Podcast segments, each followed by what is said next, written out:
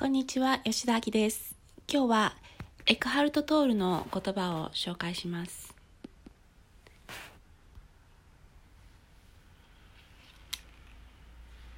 こんにちは、吉田明です。今日はエクハルト・トールの言葉を紹介します。自分自身に聞いてみてください。私がやっていることに喜び、簡単さ、そして軽やかさがあるだろうかと。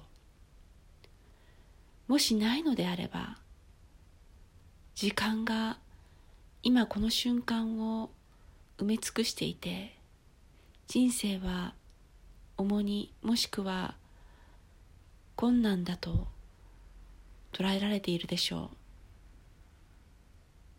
エクハルト・トール。